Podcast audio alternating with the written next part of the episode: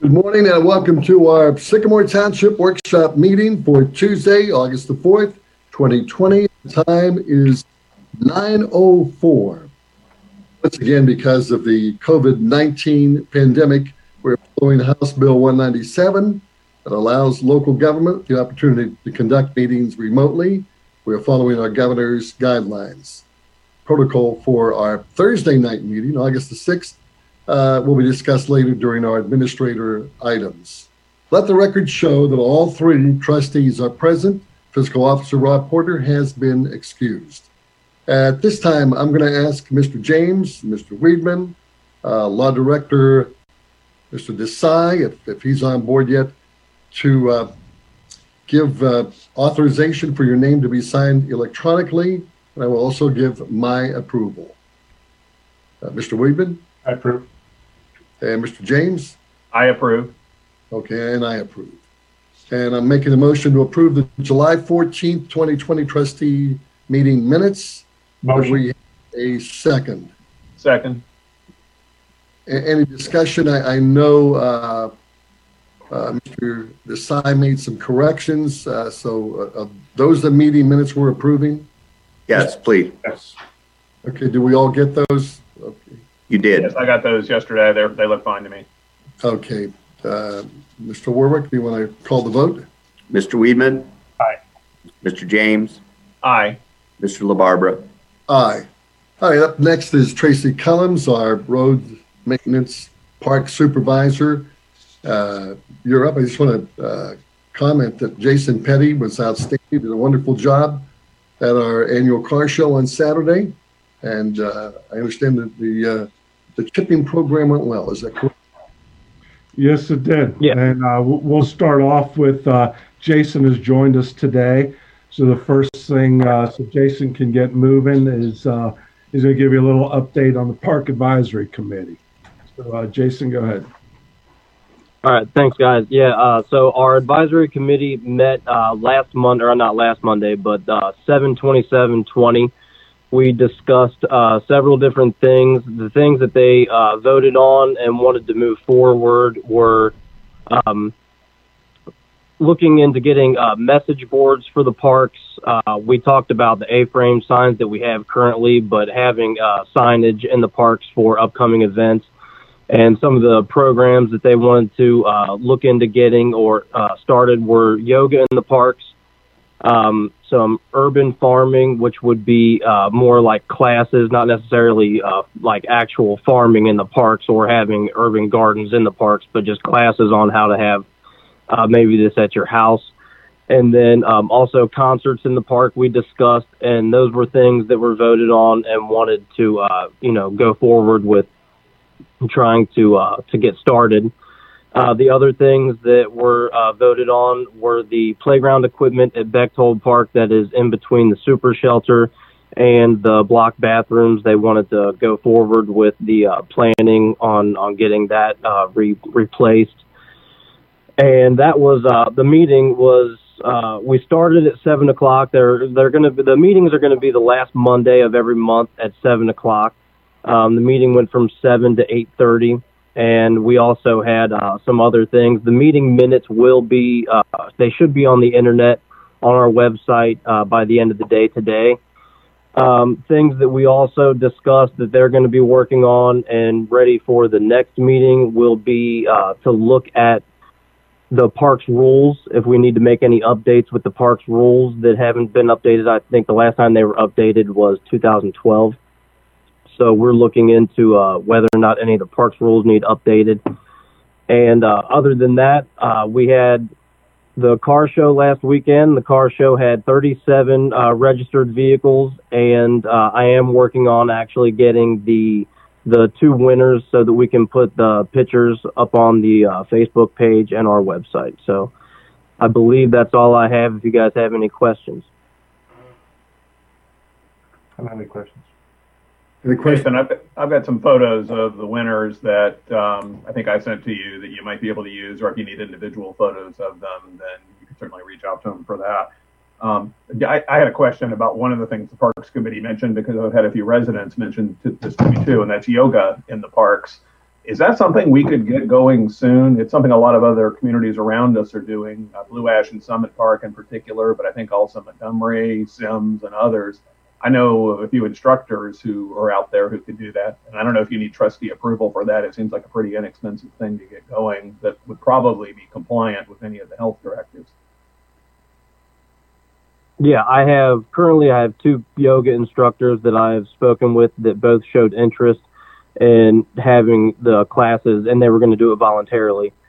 So that's um, I have two, but that was also something that I think that we were going to discuss as to you know how quickly we wanted to move forward with it, and then how best to either get it on our Facebook page and also have other avenues to to have it advertised.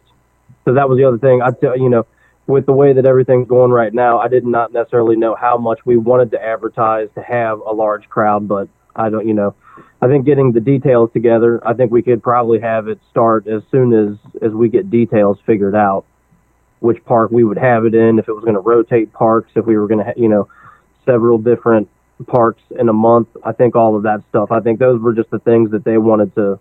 That was one of the things that they definitely wanted to move forward with. Yeah, what, what I've seen in other communities, some of them are advertising as simply as putting a little chalkboard, like chalk easel thing there at the park entrance and noting when it begins. Um, Facebook's another option too, but yeah, I would suggest if you could get that moving. I personally, at least, I'd like to see that maybe in a few places. Uh, Bob Meyer Park, Bechtold Park, and then uh, perhaps Schuler Park up north. Uh, that way, we cover most of the territory of the township too, if, if we're able to do it. Yeah. And great job with the car show, by the way. Thank you. I appreciate it. Jason, uh, so they're working, you're looking at uh, replacing the uh, playground equipment at Bechtold Park. Are they going to uh, select from a particular company, different companies? How are you going to go about that? So I believe that would definitely, and Tracy could probably speak a little bit more to this uh, with experience, but I believe that it's going to be um, probably in the scope of uh, finance that's going to have to be sent out to bid for several different companies to look at. But yeah, I would think that uh, what I had planned on doing is at the next advisory committee meeting, bringing several uh, reference guides that I have, catalogs for everybody to look over and kind of get an idea as to the equipment that uh, that they might want to see in the park, and then kind of go from there. Thanks, Jason. Yeah, th- th- this is something that we've been looking at. Obviously, uh, the the big one at Bechtold is something that definitely needs to be worked on and replaced. It's not in good condition, but you're probably looking at over a hundred thousand dollars to do this. So you know we're looking for some uh, direction from them. We've we've uh, looked at a couple designs already, but you know we want them to pick out you know what kind of age groups are you looking at, what kind of events would you like to have. But this is definitely something that'll have to go out to bid because it's it's going to be well over the, the threshold that we can just award to somebody. So this is going to be publicly bid to do this project. Are we Aren't we allowed gonna, to do public sponsorship, uh, sorry, private sponsorships for anything like that? You know, like stadiums have naming rights, for example. I, I, I don't know what the, the law is on that with the township, but if we could find a, a business that might be interested in uh, some promotion there at the same time as funding some of it, is that something we could do or that we've ever done? We want it to be We've tasteful. never done that before. I mean, I, we've gone for grants. We're we're looking into grants for this also, as far as uh, private sponsorship. I'm sure uh, it's something that's possible to do. We have never done it though. Why are you offering it? no, I am not. but thank you for asking. I, I, I like that instant outreach. You can ask a bunch of other businesses that too. Thank you, Jason. All right. Do you guys have any other questions? I, I don't. I, I don't. All right. Thanks, guys. Jason, Jason, good Thank job. you, Jason. Appreciate it. Uh, Okay. Deepak So, uh, just got- sent out a text saying that he's watching on the stream, but I, I'm not sure why he can't get on. Who? Deepak, Okay. Uh, moving on, uh, we talked at our last meeting about signage. I gave you a few, I gave you some prices and a few uh, examples. Talked to the companies. You asked me to check with them on, uh, you know, possible smaller signs hanging off of them to say meeting tonight or something, that can be done on any of those signs, fairly inexpensive. It basically would just be setting anchors in the uh, uh, masonry foundation and then uh, making whatever kind of signs it is that you want to hang there. Uh, so very inexpensive, not not going to really uh, change the price of the wall. You know, there'd be a small fee for making any kind of sign that you want. Obviously, these would have to be signs that is something that's going to be recurring often, so that you know we're not making up a sign for every event that we do. But uh, very inexpensive and can definitely be done. So you know, I, I know we talked last time about looking into, uh, we were leaning towards the monument sign uh, that was not the LED because of the price. So, uh, you know, I don't know if uh, you want me to move forward with that. Uh, you know, as far as uh, looking into it more, getting more selections. If you want to look over what I presented last time. I- I'd like, I'd like to get more, uh, more selections from you if you could. And another thing, we were talking about, we would like the sign from the front. And I know some, some signs have, uh, that are lit from inside. Uh, Do you know what I'm talking about when I, Backlit. a- a junior Internally, internally lit? Uh, Yeah. Can you give us some, We can do some either one of examples? I'm sorry. We, we can do either one of those. We have electric out there already, you know, so we could have a monument sign and shine lights on it, or we could do illum, you know, lit from the inside. E- either way. Jim, are you thinking like those blue ash signs they have that actually have multicolor illumination from behind or something more basic? Uh, I would say it's something like that, but I've seen some that are more white in the background and they're lit where you could really see them. It really pops out. Uh, There's some examples of those. I was looking online, going around different places. But uh, Tracy, maybe you can uh, just see if the see what the uh, option is on a backlit sign, just to see if uh, it's possible that, uh, that would be adaptable for what you're looking at. All right. Let, let me butt in. Mr. Desai just texted us again. He's got a message. He was unable to rejoin the meeting because he was previously removed by the host. Rob Ebel, you might see him trying to get in, or maybe you can unblock him. Yeah, I have not seen him. Could he have been Megan? I, that was the only person that I. Maybe. That, that's possible. Yes, just ha- have him log back in. Okay, I think he's watching, so maybe he'll try that now. yeah, and gentlemen, I'm I'm I'm texting with Rob behind the scenes to try and try and work this out. Aren't these Zoom meetings great? okay, Trace, uh, what, what else do you have for us? Okay, so uh, we talked about 6330 uh, Kugler Mill last meeting. The permits have been obtained through the county, and uh, the demolition is scheduled for next week. Great. Great. So we'll finally get that uh, eyesore down. Have we notified the residents behind it in Sturbridge? They might be interested in that and along the um, little private road there next to it. No, we have not notified anybody. You know, could, could you reach out to them perhaps? Because it, it could affect their property as the demo is going on, and they'll certainly be concerned about it if they see trucks in and so forth. Yeah. Do we do we want to sign out front? Huh? Do we want to do we want a, a demolition notice sign out front? That would be a good idea. Yeah, we- if we That's a if you could do that, that'd be great. Yep. We'll, we'll probably modify one of our zoning signs, but we can do it. Okay. Okay, mo- moving on, our, our projects, the Montgomery Road Sidewalk Project has been completed. If any of you have been back by there, it turned out very nice. Uh, striping is done, uh, so that, that, that's, that has been completed and, uh, it's being well used. Uh, driving down through there, you see Absolutely. people on it all the time already. Yeah, Tracy, great job on that, by the way. Really, I, I know that that was uh, as we tried to navigate across the, the creek at uh, Mercedes, and uh, that was a that was a tough tough deal. But uh, you guys did an awesome job. Thank you. Yeah, that was challenging. and we had a good contractor. Ford did a great job. Yeah, they did.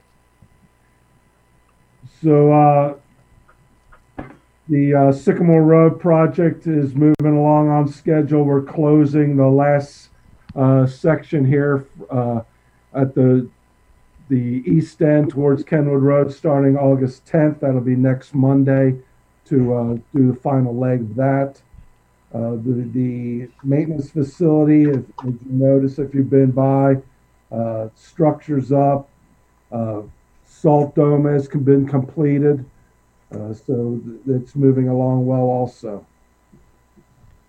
Other than that, we now have curb projects going along on in uh, Bayberry and Marlette.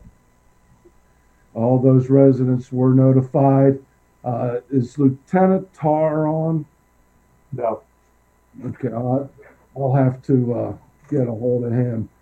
Just want to let, uh, notify him that uh, we're probably going to uh, allow people to park in the fire lane on Marlette when they're overnight, when their uh, driveways are out, as long as they remain a legal distance away from a fire hydrant. So I'll get in touch with him and let him know that.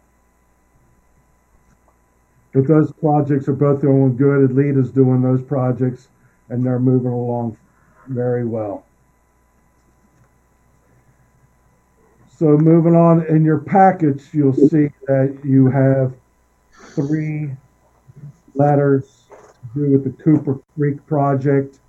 Uh, the first one is a letter that uh, Adam Lehman had asked about uh, for the Hamilton County Soil and Water Conservation District, just saying that the township would cooperate. Cooperate. Uh, Mr. Warwick put that together, uh, so we will sign that if you don't have any objections to that and get it out to them. The second letter, the one that you see on there now, is the letter that's going to everybody uh, on the streets that we have approved, uh, letting them know. Cooper Creek's put this out, letting everybody know what the benefits of them are. Uh, we also added on there that uh, we want them to be, uh, we want them to know that they are going to be responsible for the maintenance of those trees also in the right of way.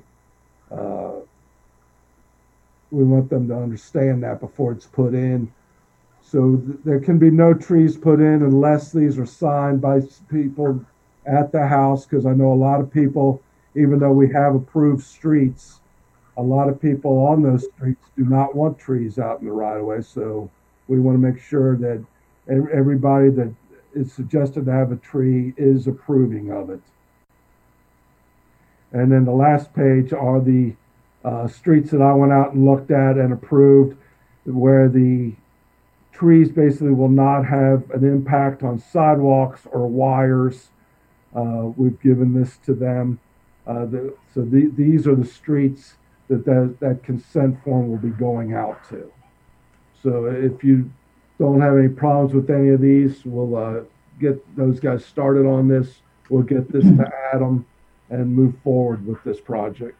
Tracy, so if so if someone is on one of those streets and they elect to have a tree put in front of their house in the right of way, they are responsible for maintenance of that tree. Yes.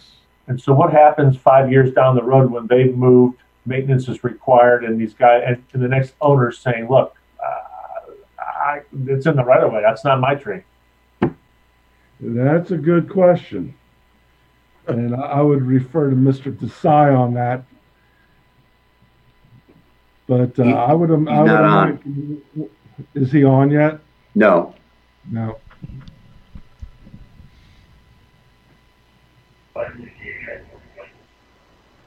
What, what was that?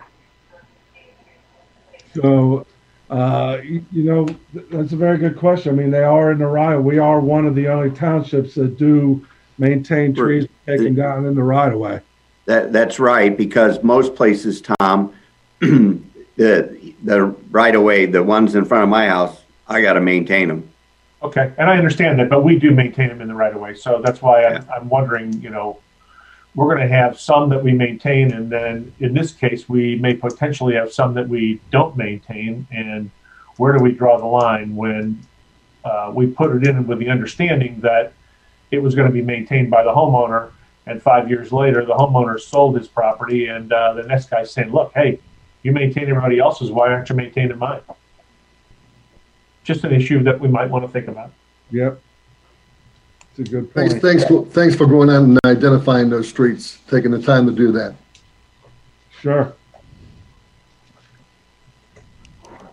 Uh, the only other thing I have is a purchase order in front of you. Well, Tra- Tracy, I think we better have a motion. Uh, Tom, are you okay to have a motion so we can move forward with this, understanding the, Uh, yeah, okay, I, I'm, ju- I'm just trying to raise the issue because I think we're, we're eventually going to have that issue somewhere down the pike. right, right. So can we get a, a motion? I'll make I'll make a motion. I'll second. So that motion is to move forward with the Cooper Creek Collaborative Yes, tree program. yes. And Want to take a roll? Mr. Weedman, Aye. Mr. James, Aye. Mr. LaBarbera. Aye. Hey Rob, uh, Yes. um, I got a text that says that uh, that Deepak is actually Megan. We, we bounced him off. Yes. Yes. We didn't know that uh, Deepak is Megan. Okay. His secret identity? I hope he's not dressed that way. That's more than I need to know, quite frankly. Yeah, that's a little too much information. Sorry, Deepak, we shouldn't have made those jokes. So the only other thing I have is a PO uh, for La Force, and this is to install the Salto security system, which we have on all our buildings, on the maintenance building in the back.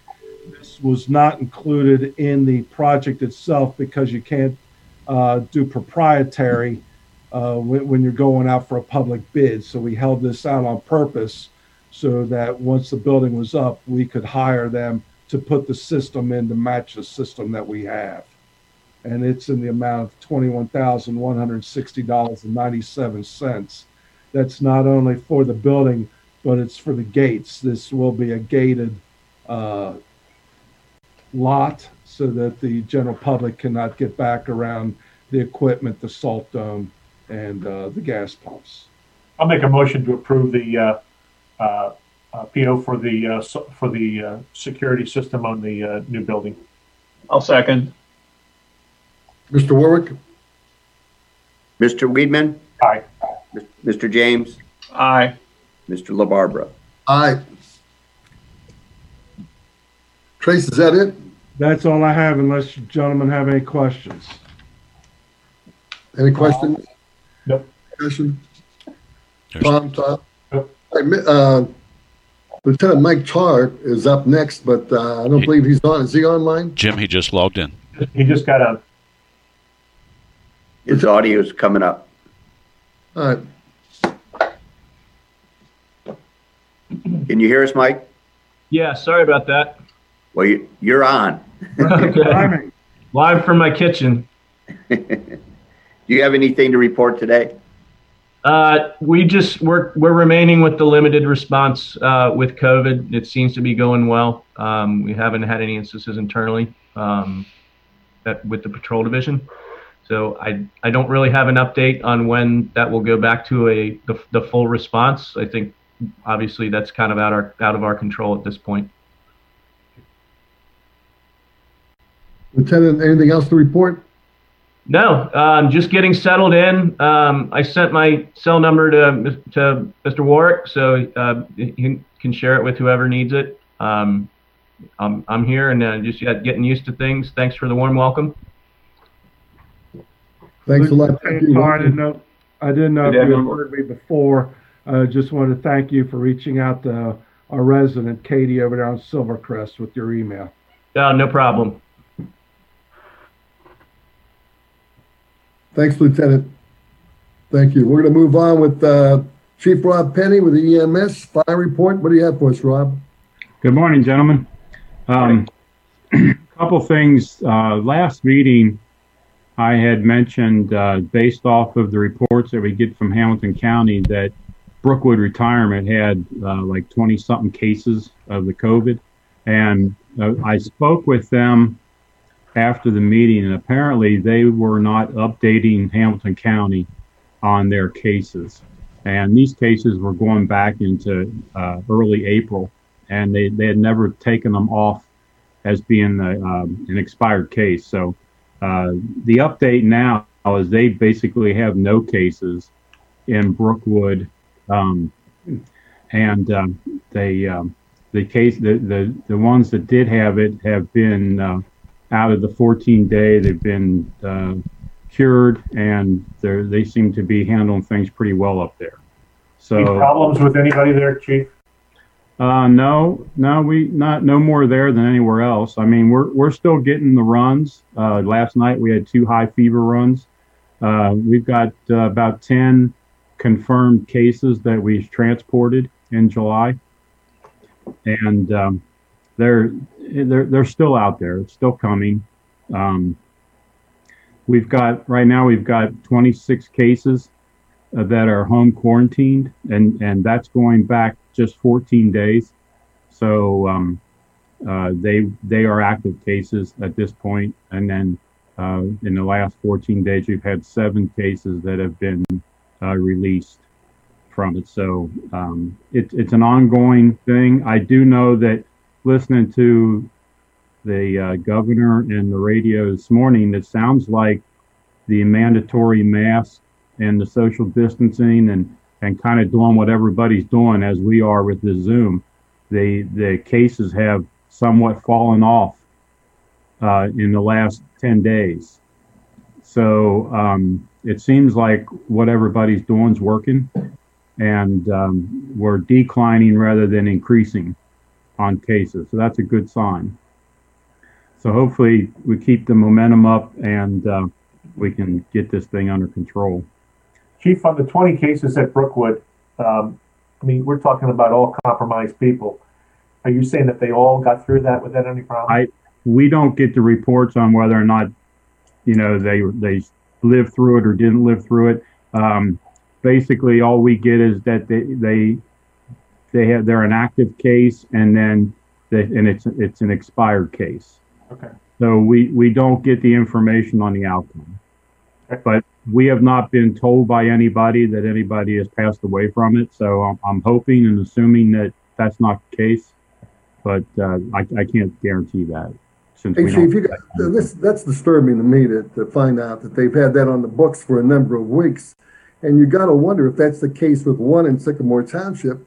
Uh, what about all throughout the state of Ohio and how's that affecting uh, the governor's numbers? I mean, it's possible. Um, It You know, sure is. Sure is. it, it's possible. I mean, we we had quite a few. I mean, we get we get our reports from the county communications center about every two, maybe three days, and it's always got increased cases. And as of yesterday's report, Brookwood showed all active cases, and then um, now that it's been updated, you know, there's there's nothing there for um, the last 14 days. So, So you're saying Yeah. it went from 20 active cases to zero? well, they they were actual cases that happened. It's just that they had had it and then they got rid of it. It, it went through the 14 day cycle, but they never updated the county on them being, you know, being uh, expired. And expired. We don't really know what happened to those 20 people. No, no, no, we don't. But they showed on the record week after week. they did, they did. Um, which you know, I'm sure that I'm sure the record that the governor gets is not 100. percent I don't know. I don't know if you'll ever get that um, with everybody in in the state of Ohio having to throw reports to them. You know, it, it would probably be pretty tough to get a good number. I mean, it, it could it could be worse. you know, there's there could be a lot of people sick at home that don't report nothing. So who knows?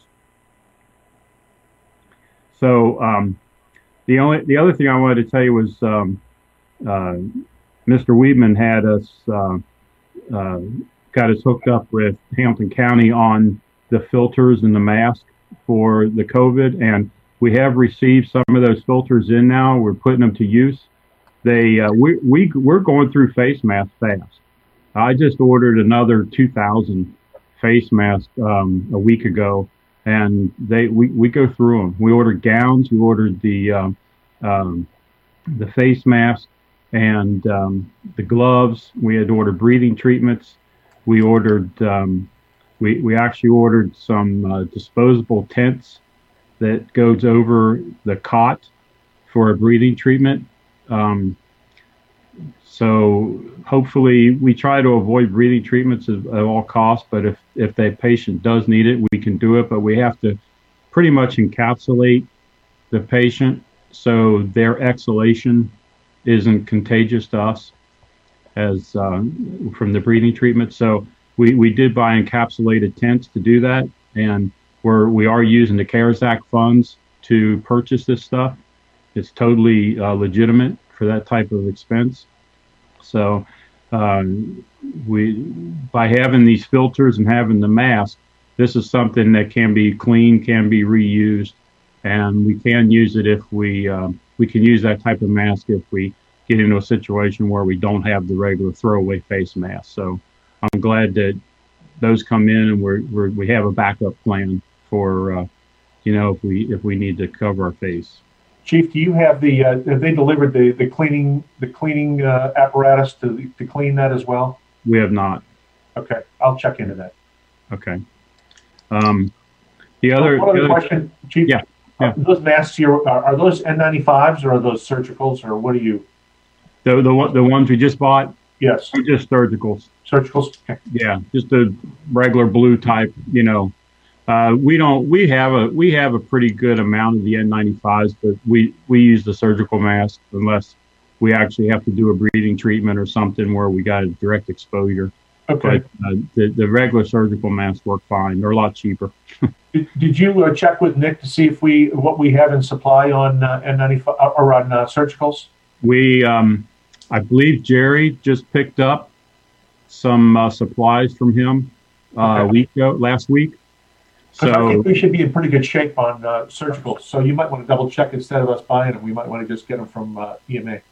yeah, we, um, um, I believe we did get some from EMA. The only reason I bought them, is got a vendor that has them in stock, and we were like down to two boxes, Oh, and he got them to us the next day. So I went ahead and got them because I knew we'd use them. So I went ahead and got them just so we could get them in here real quick. It kind of, I kind of get uh, cold feet when we get down to two boxes. Sure. So Okay. we, we were able to get them in rel- relatively quickly. So that's the reason I went ahead and got those.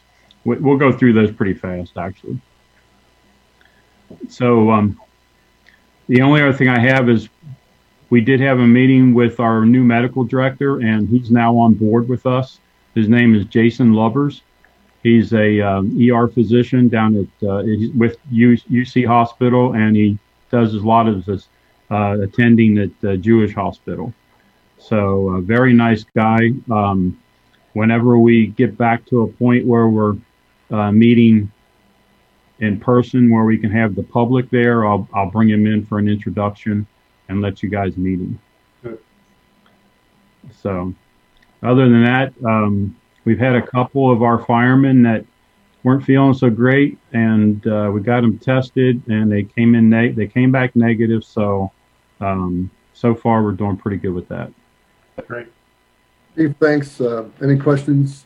Yeah, I, I- I have one. I'm curious, and I'm not sure if you know, Chief. I noticed there's a second tent up now in the Jewish Hospital parking lot by Kenwood Town Center. Is that expanded testing or something else? I, I they they have not they didn't even tell us they were putting a tent up there. so uh, Doug Doug was going to go down and check with it, but I believe it is part of their their testing. I don't know if it's a second test or if it's a place for them to go if they have a if they have a um, actual symptoms to where they separate them from the regular testing tent. Okay. Thanks, Chief. Uh, they, they actually did submit a, uh, a zoning application for the uh, for the additional tent, uh, and it was it was COVID related activity, so we went ahead and just processed that for them. Okay. The only the only thing that we were concerned about was being able to, I mean, with that tent up there, it blocks some of the access to that part of the building for fire equipment, and uh, it is in the main driveway. Um, we can still get through there, and we're going we're going to deal with it right now because of the situation. Uh, we it's more important for us to to um, have people get tested and for them to be able to do their job than for us to be throwing curveballs at them. So we'll we'll make it work, but we we can get through there if we have to. If we have to, we take we can take it down. I mean, we can take the we can take the plastic off of it or the, the tent material off if we have to literally park under it. But I, I don't foresee that being a problem. But we're working. Thanks, Chief. Uh, Skylar Miller, Planning Zoning Administrator, uh, you're up. All right. Good morning, everybody. Uh, just a couple quick updates and then some resolutions that we can go over. Uh, I'm going to do a screen share here. Hang on.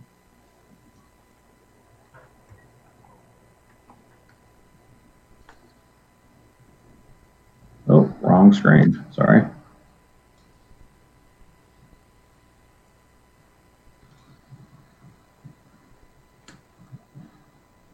Hmm. This, this is what you said last night. Can you guys see the table that I have up? Yeah. Oh, okay, good. Okay. All right. Uh, uh, so I, uh, I I sent this information to um, uh, to you guys last night. I just wanted to go over it very briefly. This is these are preliminary stats uh, for for 2020 as compared to uh, 2019. Uh, in the future, I plan on going back further with our historic data to try and try and establish some trend lines, uh, and then also start fleshing out this data a, a little with a little more detail. You know, new new housing builds versus uh, um, you know remodels or accessory structures. Um, but just as a just as a quick uh, status update, uh, obviously our uh, our permitting is down this year. Uh, we're looking at uh, about a um, 60 65 percent reduction. Um, or I'm sorry, uh, excuse me. Um, right now, we're at um, about 60% of what we what we were doing um, from from prior years uh, or from from 2019. Sorry. Obviously, the, the, the biggest hit that we're, we're seeing right now is with uh, commercial permits. Uh, th- those are down, and um, the property maintenance. I'm actually not going to go into this too much. There is some discrepancy between uh, our our current practices and, and how we're um, documenting um, property maintenance complaints versus uh, prior years. In prior years, we were um, we were tracking every uh, OUPS Ohio Utilities uh, Protection Services uh, record as a as a complaint. Uh, we're still following up on those, but but we're not logging them as, as complaints. So we'll have to adjust those those historic numbers to uh, to match. But we are certainly um, you know, keeping Kevin busy right now with um, his, his field inspections and, and complaints. Uh, BZA cases uh, haven't been hit so bad. Again, this is this is uh, for for seven months uh, of of 2020. Uh, it is somewhat on track. BZA cases, although you know we will get some you know commercial cases, the majority of those are residential in nature. Um, simple area variances for um, you know either additions or or accessory structures. So those are on track. Uh, where we've seen a, a, a major hit is our zoning commission cases. Uh, new, uh, you know, either either zone changes or PUD plans. We're not we're not seeing a lot of those. However, uh, we just got three applications, uh, which are uh, for uh, for August. Uh, we have three PUD ones, uh, so these will be reviewed by uh, zoning commission, um, and they don't actually meet the threshold for trustee review. But I'll go ahead and share those um, uh, share those cases with you. So. Uh, our first case is uh, uh, for August is 9110 Montgomery Road. this is coming in. It, it, it's currently um, our our double O uh, planned office uh, district. So in order to make any changes to this, they were required to come in uh, under the, um, the, the PUD process. essentially, what they're looking at is splitting some ownership here, and there's going to be um, let me see if I can get a laser pointer out here. Uh, they're creating a um, a, non-conforming lot back here that, that's the cell tower only. Uh, so there's no proposed change right now to the primary use of the of the um, the property, which is is an office. And right now, I believe it's a, a State Farm Insurance office. Um, the ownership of that may change, um, but again, it, there's there's no change to that that principal structure.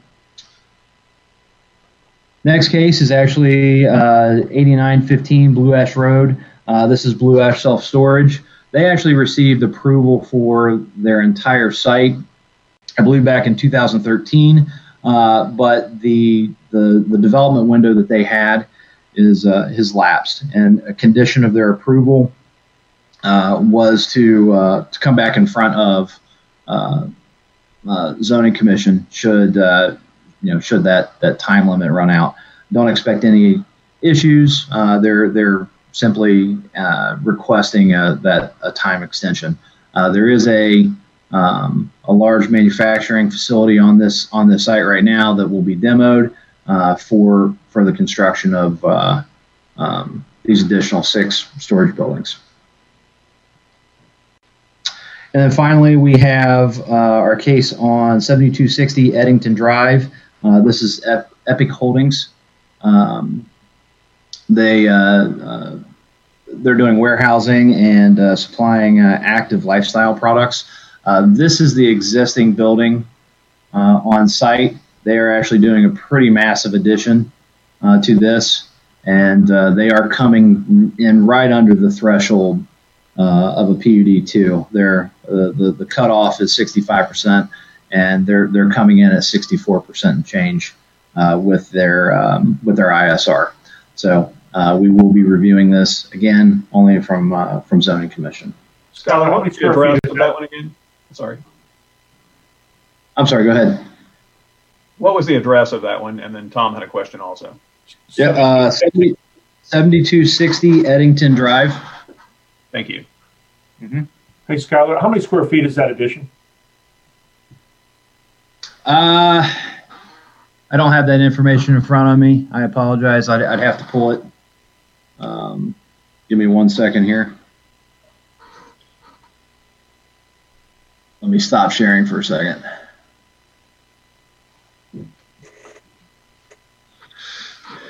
If I can figure out how to. That's right. Just send me a text. Yeah, I'll, I'll, I'll get you that information. Okay. And Rob, I guess that's a, a technology issue here. How do I stop sharing? You are you are not sharing You right now. Sharing now. Okay, all right. I think there's some. I- I'm using the web browser, uh, so I think there's some lag in in buttons I click versus um, versus what you guys see. So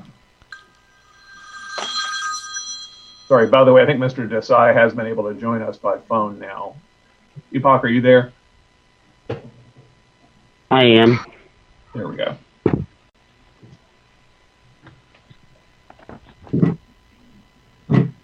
I was pulling it up. Uh, let's see here. So Tom, real quick, uh, the the square footage on the addition is just over 7,600 square feet. Thanks. hmm Exterior is going to be consistent with the uh, the existing building. Okay. So.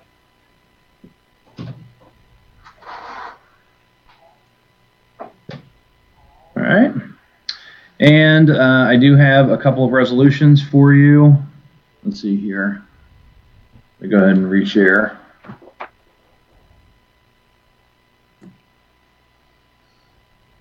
All right. Can we see resolutions? Yes, Okay. looks good. All right. Uh, first resolution uh, is for 7225 Garden Road.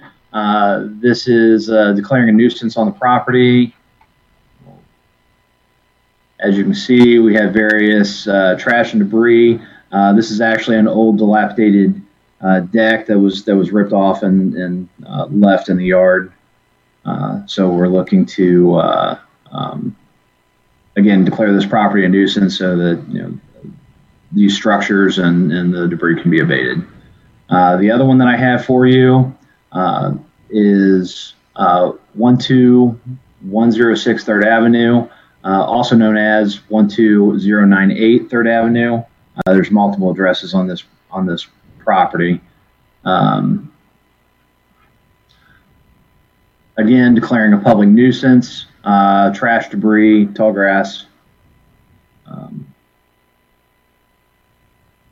and you can kind of just, just see all the material that's that's that's around that site. So. Okay, Skylar, why don't you take one at a time, do the first one, and uh, then we'll, we'll do a, a vote on it. Okay. That first, that first, that first picture had a propane tank out in the backyard. That's a safety issue there. On which property, Chief? That first one, the pictures you showed on the first On one. Garden? Yeah.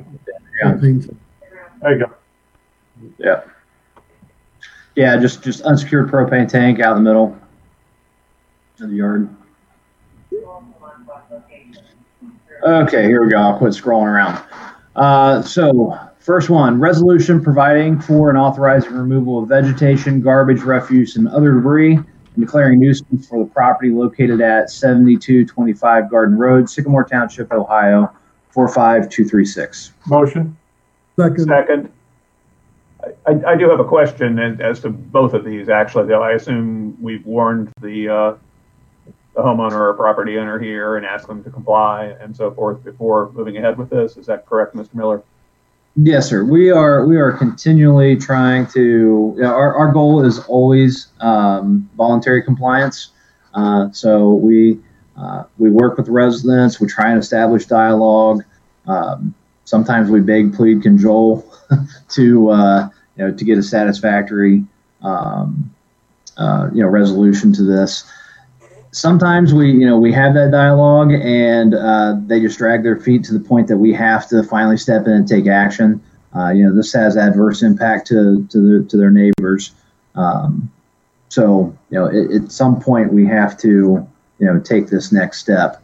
Um, but uh, you know we we also have other cases where they they literally tell us to to go go pound salt you know so to speak. So I bet um, they're not that polite. they're, they're not, but uh, uh, you know we'll we'll be we'll be working on one of those shortly as well. Okay. Well, thank you. Okay. Mr. Warwick, uh, call a vote. Mr. Weidman, Aye. Mr. James, Aye. Mr. LaBarbera, Aye. Okay. Next one. Uh, and Mr. James, I will say this, uh, just just for the record, if if my department is bringing a, a resolution in front of you, it's because we feel that that we have exhausted all reasonable um, opportunities to uh, to to work this issue through through some other means. Right. That's that's what I understood and, and expect certainly. And I just think it's always nice that we should point that out to the public as we're going Yes. about this. So. Absolutely. Okay, our uh, our next one, uh, a resolution providing for and authorizing removal of vegetation, garbage, refuse, and other debris, and declaring a nuisance for the property located at 12106 Third Avenue, also known as 12098 Third Avenue, Sycamore Township, Ohio 45249. Motion? Second. Mr. Warwick, any discussion? Mr. Warwick? Mr. Weidman, Aye. Mr. James, Aye. Mr. LaBarbera.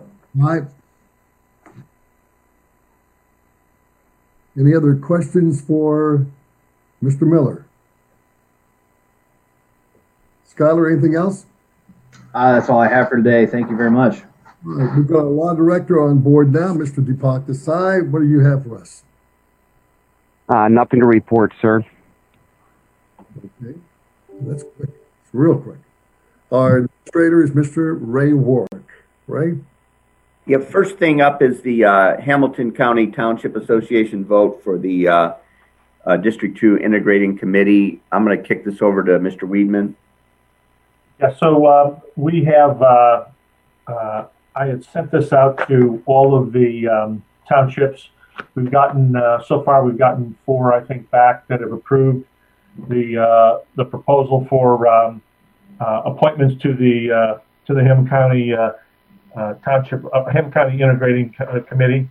Uh, tho- Those uh, nominees are uh, Tony Rosiello, uh, Denny Connor as members, and Dan Unger and Josh Gerth as uh, as alternates. Um, this is a uh, um, this is a um, Denny Connor and Tony Rosiello, along with Dan Unger, who's been an alternate, have served for a while. Um, uh, and uh, uh, we had one trustee from the west side who decided not to continue to participate on the integrating committee. So Josh Gerth uh, uh, agreed to take the space as an alternate to Tony Rosiello, and Josh is from Anderson Township. So uh, we just need a we just need a motion and a, uh, to approve these four people to the integrating committee as appointments from the Hamilton County Township Association. I'll make a motion to approve. I'll, I'll second the motion. Um, I- will, I will add, I still have some concerns about the process here. Um, I, I think there's some confusion with the county as to this as well. As I mentioned in our last meeting, the Ohio Revised Code is very clear that these two appointments uh, are to be made by a majority of the boards of trustees within District Two, which is Hamilton County. Um, the county seems to think it is made by the Hamilton County Township Association, and maybe that's how it was traditionally informally done, at least. Um, th- there, there haven't been alternatives offered, but on the other hand, I have no problem with this current slate. And as Mr. Weidman pointed out last time, it's hard to actually find people to volunteer for positions like this. So I, I'm appreciative of all of these candidates that they're willing to serve. Um, I, I would just suggest as as these terms end next time, perhaps we should be a little more organized in terms of how all the boards of trustees come together on this through HCTA or otherwise to have a, a more deliberative process. Obviously, COVID 19 has thrown a monkey wrench into all of that this year, though. So, Mr. James, I can address that. Um, every board of trustees is voting on this exact same proposal. Um, like I said, I think four of them have already turned back their turned in their um, uh, votes and they've approved this slate. Uh, I think two more are doing it today, uh, which will get us to six, and so we'll need one additional. Uh, we'll need one additional board of trustees to approve it. So um, uh, we are doing exactly what the Ohio Revised Code requires us to do, and that is to ha- uh, have a vote by each board of trustees to, to either approve or deny this slate of, uh, of people to serve on the integrating committee. Yes, I, I agree. We're now doing that. Do we know when the integrating committee will next meet, by the way? Maybe Mr. Kellums knows that, or maybe you do, Mr. Weidman. Um, I don't know, but Tracy, you may be able to uh, weigh in on that. I'm not, I don't have that date in front of me. It is coming up. We are having an integrating committee meeting to go over the, uh, let me see if I can find it real quick. We're going over this round's, 20% funding round? not twenty percent, uh, it's the OPWC, the SCIP and RLP. Uh, so that, that's coming up here soon. Let me see if I can find the date for you.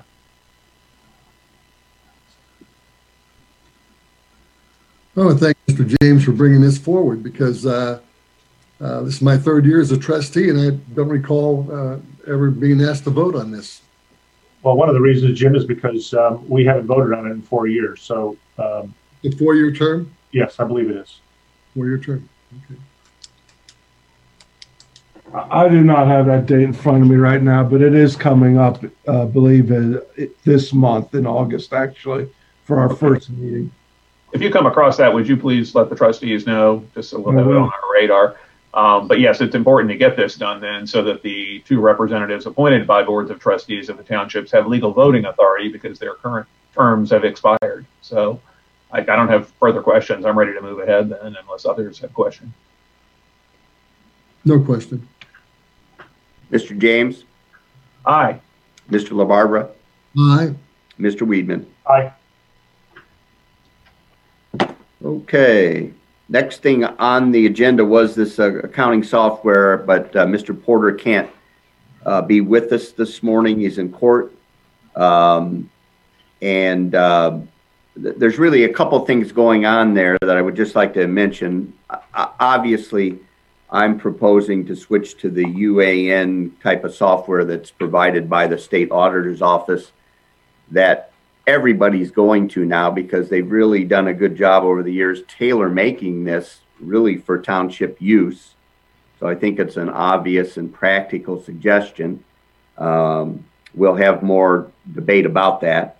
But the other thing I, I would, I sent out another email, I think, uh, Friday, pointing out that the way that the township has been operating, at least in the last two years, is that we we violate uh, the spending limits that are put in place at the first of the year, and sometimes even the reserve. And our practice in the last couple years has been to make all of that right in December, uh, so that the books look correct. Uh, especially this year's uh, because it's one of our audit years, and that's simply not the way that's designed to work. Uh, those appropriation uh, spending limits are set in place uh, on purpose, and that's what we're supposed to go by. We're simply not, with this system, uh, looking at that often enough. And the auditor pointed this out this time because we had those huge moves of money in December out of the JEDDs to kind of make sure everything up after the fact, and that's not the way it's intended to work. And uh, he originally had them as findings after some discussion with him. Um, he agreed to take it down to management com- comment, which is fine, but I think we need to change that practice um, because it's not the way it's supposed to work. And um, uh, we need to fix up where we're at right now and then uh, come up with a plan of how to going forward make sure we're not doing that um, and uh, uh, I just think it's something obviously I've met, made you aware of it now and I think it is a, an issue and both the state auditor and the county auditor are urging us to please uh, uh, get our operating condition in the in the in the proper shape. Mr. Warwick, I, I, I, in your email, you had suggested that we were deficient in two funds, and is that does that have anything to do with the fact that we have not received our second half uh, tax collection yet from the county? No, that has nothing to do with uh, appropriations. The appropriations are what you approve for us to spend, irrespective of how much money's in the reserve and irrespective of how much money is going to come in in the second tax settlement. They really don't have anything to do with uh, each other. Um, we we can come and ask to have those appropriations increased uh, at any time. Um, and in the in our case, we have sufficient reserves in those two, uh, the two that need to be corrected uh, with permission from the board, which we'll bring to you shortly. Uh, but yes, the the tax collection uh, uh, date doesn't doesn't uh, relate to this. So we do have reserves in each one of those funds. Yes, we do. Okay. Well, I mean, I would suggest that we, um, you know, we have a duly elected fiscal officer in the township, and that would be Mr. Mr. Porter. Um, and I would suggest that we have a conversation with Mr. Porter at our next meeting to determine uh, where he sees issues. Obviously, I'm not going to weigh in on on. Um, I, I, I'm I've already got a public opinion on this, and and I'll, I'll just reiterate it that I'm not going to weigh in and t- suggest to Mr. Porter that he should um, he should change the software uh, based on the fact that he's got 30 years experience with no major findings in 30 years. He's done an exemplary job uh, as our fiscal officer. He is the duly elected fiscal officer. He has certain statutory responsibilities to to follow to meet the requirements of the auditor of state, and um, those are his responsibilities as a duly elected fiscal officer. So I'm not going, as a trustee, I'm not going to go in and suggest that that I know more about this uh, accounting software than he does. I, I want to hear what he has to say specifically about this accounting software because he is the fiscal officer and he is the one that has to use the software in order to make to meet the statutory requirements. So um, I'm glad we're, we're tabling this until Mr. Uh, Porter can can weigh in on it. And I'd like to hear what Mr. Porter has to say about it as well and what's going on. It, it is disturbing to me, though, to hear that it- basically on the federal side, when the federal government hits the point of the limit of appropriations Congress has allowed for, the federal government shuts down because it's illegal to spend money Congress hasn't appropriated. That's true on the Board of Trustees level, too. There's a concept known as the legal level of control, which is this weird government accounting term in Ohio Administrative Code, Section 117 7 02, uh, which says the township trustees shall adopt appropriation measures. Those measures establish the legal level of control. And then the legal level of control is the level at which spending in excess of budgeted amounts would be in violation of the law. Now, it sounds like over the last two years, we've been technically in violation of the law dozens of times as a, within two major funds and several minor funds, which isn't supposed to happen. There are corrective measures to take. It's, it's a technical foul, I suppose, more than anything else. But my understanding is our current accounting software just allowed that to happen with no warning or, or no, no bumpers or guards for anyone. And this new software would prevent that from happening always. So again, this is something we should talk about with Mr. Porter here, though. I want to hear his input because he's the one in charge of our records and in charge of implementing the spending that the trustees authorize. But we as trustees are the ones who do control the money, of course, and what gets spent and what doesn't get spent and at what level it gets spent. So I'm, I'm expecting we'll have that uh, discussion this Thursday night in our meeting, and that'll be a good one. And, and I'm on board too with uh, what Mr. James said. As elected official, we have a fiduciary responsibility, and it's disturbing when you overspend uh, appropriations in two fund accounts and in more than 30 sub accounts. Uh, and if it was a one time thing, two time thing, I can understand it, but this has been going on for years. We have a chance to fix it. Uh, let's discuss Contractor back here may need to be the order at the next meeting. Sorry. Mhm. Because he has to get a meter put on Yeah, that's fine. if he needs it. Chief, your mic is live.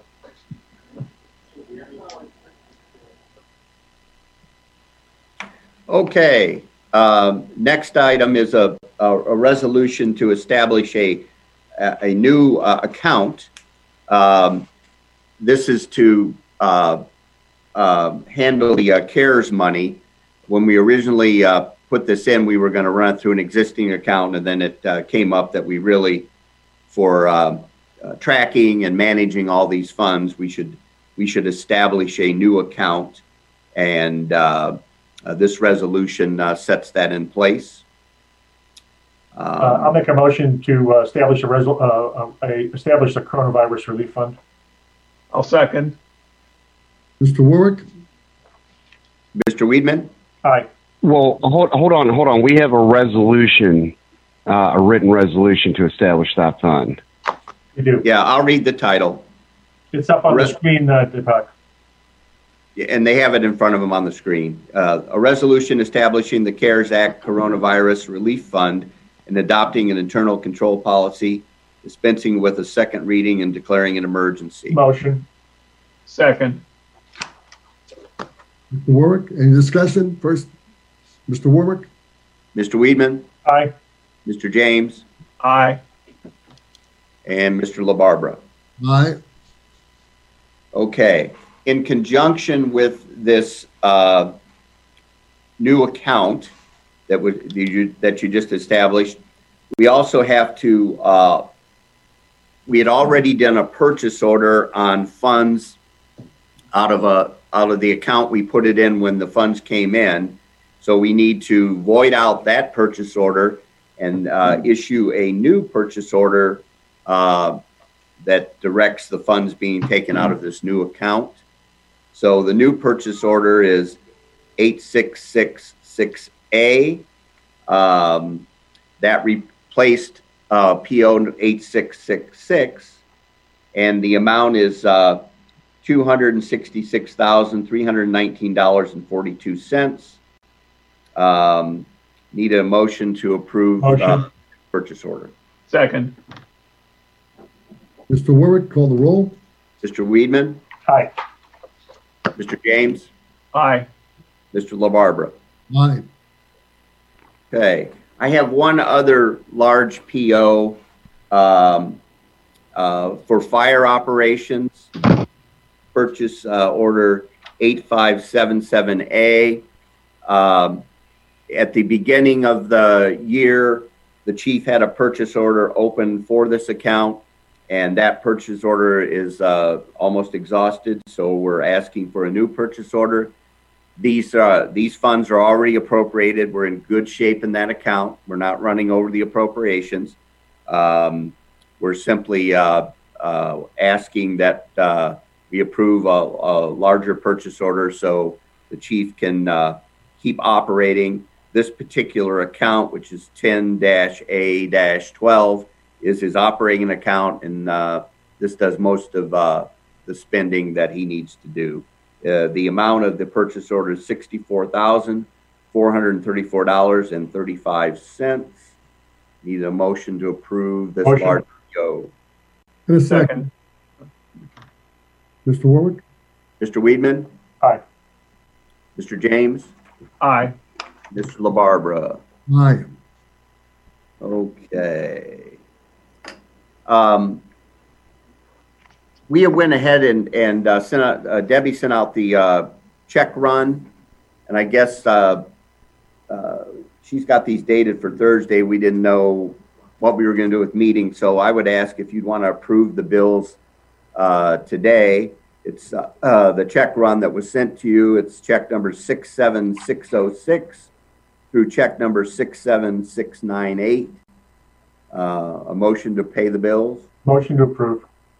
Second. Let, let's, let's just note for public reference, so we're talking about one million ninety-five thousand seven hundred ninety-eight dollars and twenty cents in checks. Is that correct, Mr. Ward? That's right. Okay. Mr. Ward, roll? Mr. Weidman, Aye. Mr. James, Aye. and Mr. LaBarbera. Aye.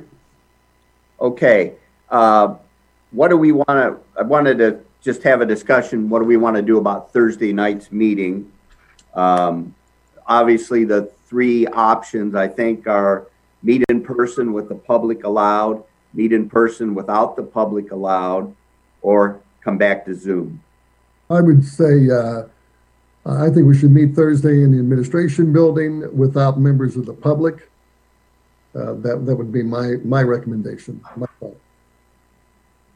Yeah, I have, I have mixed feelings on that. The governor's current directives uh, from him and Ohio Department of Health indicate that meetings of more than 10 people in the room are strongly discouraged. We have a big room. We can open the windows and doors for better ventilation, possibly even. But uh, even without the public present, I think we're going to typically have more than 10 people in the room uh, with, with the video crew there as well to live stream to the public um, and those of us who were assembled there. That, that is a concern.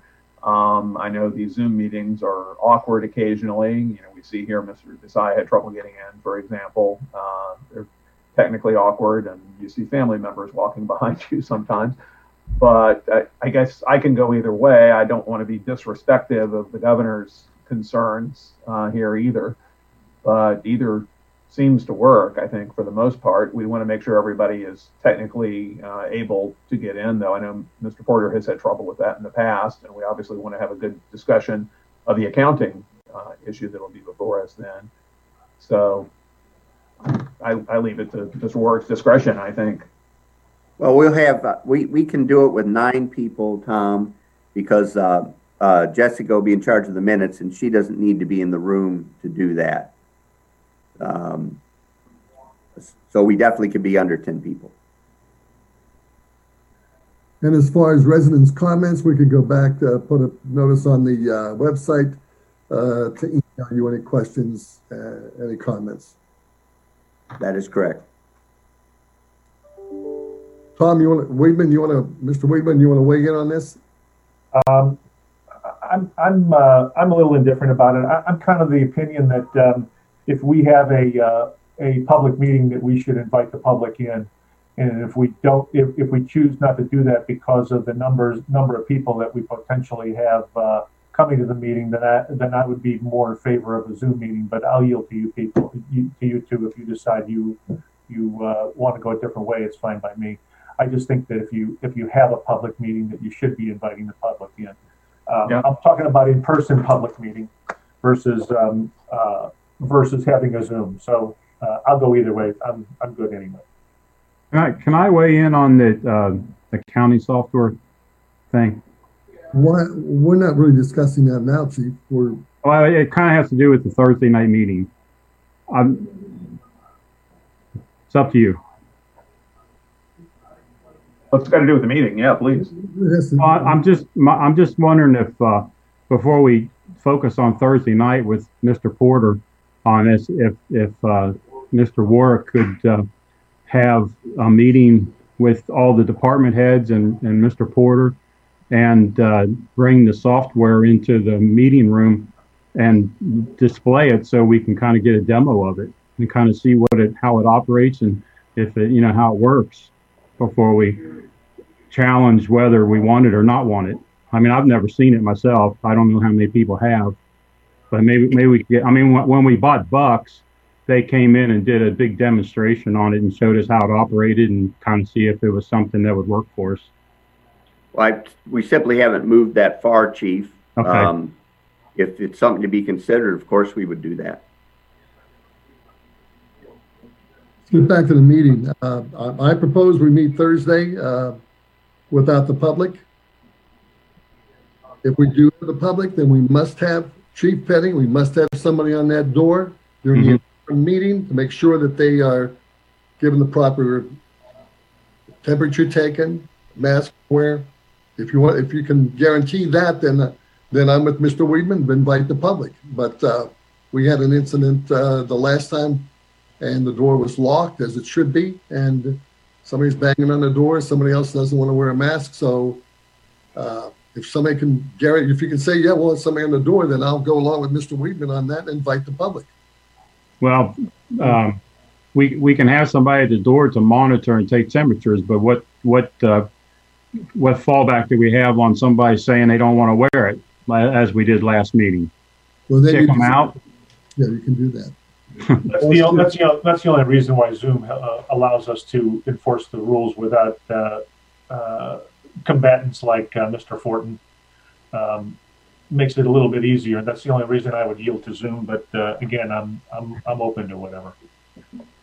Well, we letting the the public public- in also challenges the, the ten people rule. Yes. So if, if we do it in person and we want to adhere to the ten people, then the public would not be invited in person. Okay, I'm, Is there a way we could, sorry, is there a way we could do some sort of hybrid and allow live public participation without necessarily being in the room? For example, we have the, the lobby of the building in our room. Could we set up a video link in there or even outside if the weather permits and allow people to, to speak through that though in some way? Or to enter the room to speak, but keep everybody else out while they're not speaking? We could get creative. Yes, I, I'll, I, I can, uh, work on that with Rob Ebel to see what the, uh, what all can be done in that regard. Yeah, I mean, before we could- Before we announce. I, I don't I don't know that we have any tents ourselves as the township, but if we had a tent, we could set up even out front with some seating Gentlemen- and a TV out looking- there. Tom, excuse me, we're looking at 48 hours before the, a little more than 48 hours meeting. I think future, we might think about that, but for Thursday's meeting, uh, let's, let's proceed without the public and we're, we're following the governor's rules. Uh, that was a motion. That's a motion. All right. Well, I, I I'll second that. Just noting, you mean without the public physically present, but of course we will be live streaming. Yes. Exactly. Okay, Mr. Work? Mr. Weidman, Aye. Mr. James, Aye. Mr. LaBarbera. Aye. I have nothing further. Okay, and we have uh, trustee items. Um, I just, I just only have one item that, uh, uh, I spoke about this before as it relates to, uh, the blood supply in Hamilton County. Um, I know that, uh, President Trump addressed this as it relates to plasma in the last week. Um, if you are, uh, if you have been COVID-19 positive, if you have the antibodies, uh, Hoxworth would love to have some of your plasma. Um, they're using it uh, experimentally right now to help those other patients that are, uh, uh, having a more difficult time getting through the um, uh, the COVID nineteen. And um, any anybody who's got that, I would uh, send the, the signal out to them to participate in the in the plasma program at Hoxworth. That's all I have. Only, th- yeah, only, thing I've got right now, just a reminder again, the census. I saw in the news this morning they're actually shortening the time frame in which the U.S. Census Bureau will be sending people out knocking on doors, and that's going to end on September 30th. If there are residents watching who are concerned enough to watch the trustees but haven't gotten around to actually responding to the census yet, please do. It matters so that we have an accurate count of our own population. Thanks. Announcement uh, changes. Um, I have none except for to say that for scheduled meetings uh, and events, see our calendar that's on display on our website. Uh, right now, I want to go to executive session. We're going to adjourn into executive session with our law director, Deepak Desai, to discuss ongoing litigation as permitted by Ohio Revised Code Section 12122. And I'm inviting into executive session, uh, of course, our law director, administrator, Mr. We have, we have to move to do that, Jim. Yeah, make a motion. Second. Okay. Mr. Weidman, Aye. Mr. James, Aye. Mr. LaBarbera, Aye. And we're going to invite into executive session our administrator, Mr. Warwick, three trustees, Skylar Miller, and uh, Tracy Kellums. And the time is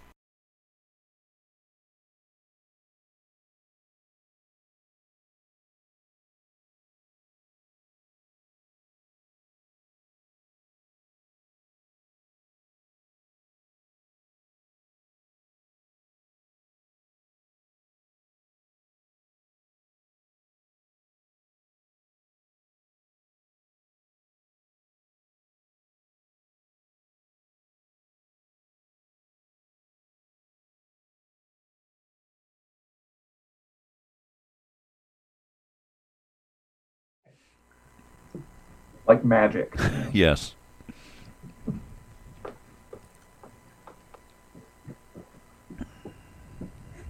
And where are the others?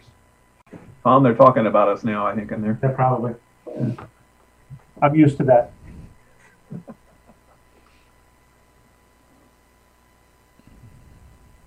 okay. Now we're in the main session. Is everybody back? Nope. Still waiting. Uh, we're missing Ray and Tracy. Okay. Ray's here. Ray- Ray's Yeah. back. hopefully Tracy's doing what I just did. Yeah, it, it kept. I hit it three times. Popped up three times. There. There he is, there he is. Okay.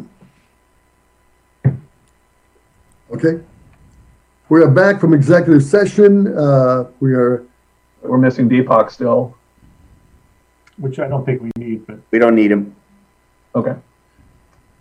Okay. We are back from executive session. We are now in the regular session. The time is 11:36. Do we have a motion to motion to adjourn. meeting? Wait, wait, wait. I, I, I- hold on. Do we need to move to conclude executive session? I'm sorry, I'm fuzzy on that, but no. No. There's not, nothing to report. Okay. Motion to adjourn. Second. For a second. All in favor? Aye. Aye. Thank you. Stay safe. Stay healthy. See. Uh, Tom James, before you Yeah. leave, the date of that meeting is August 21st. Thank you. All right.